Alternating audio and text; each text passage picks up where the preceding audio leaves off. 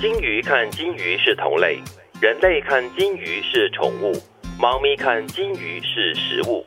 立场不同，角度不同，各有不同的解读。有的人在别人的眼里是坏人，在他孩子眼中却是慈父。你所看到的不一定是真实，你所知道的真实不一定是真相，你所了解的真相不一定是事实的全部。嗯，提醒我们，我们看到的永远都只是片面、表面。对，因为你从不同的角度看不同的东西的话，都会看出不同的一个表象吧。嗯，所以通常啊，可以用这样的方式来为你很讨厌的人做一些解释吧。嗯，对啊，有些人说，哎呀，为什么他这个样子？后来想想，哎呀，他也是别人的爸爸呀，他也是别人的儿子啊，嗯在他们的面前，可能他又是另外一个面相，这样子是一种很宽容的一种心态的调整嘛。一种方式吧。嗯其实安慰自己的一个方式，就是对于你讨厌的人，你就同情他喽。因为不是多少人可以像你一样选择当天使吗？啊，他要当丑 角，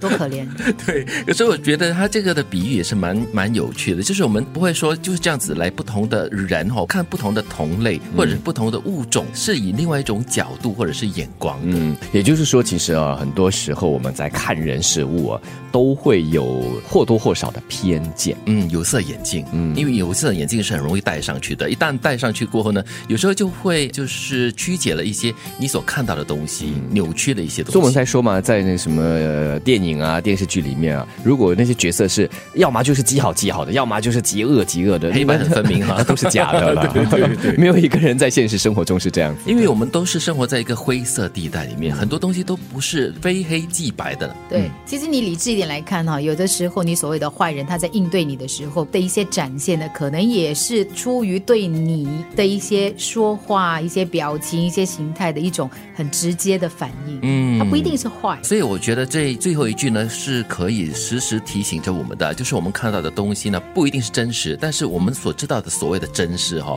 也不是所有的真相。嗯，既然如此，就不要这么容易动气、动怒了，嗯又或者是下定论，对因为有太多的可能性了。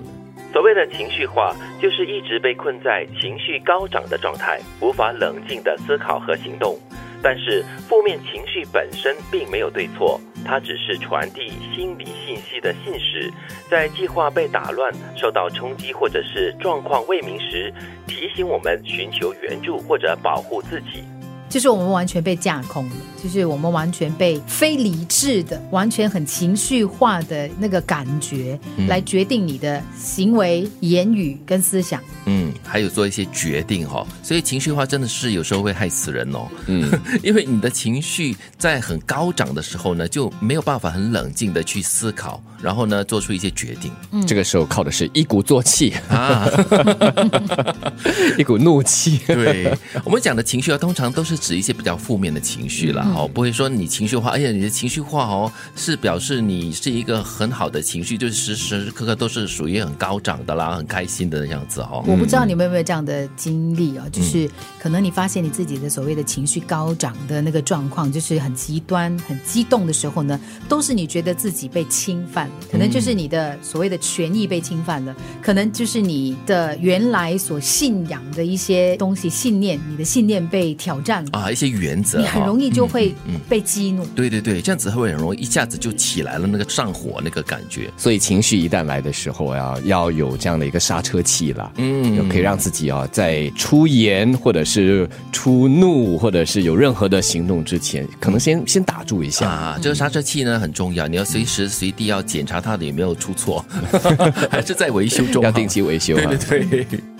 金鱼看金鱼是同类，人类看金鱼是宠物，猫咪看金鱼是食物。立场不同，角度不同，各有不同的解读。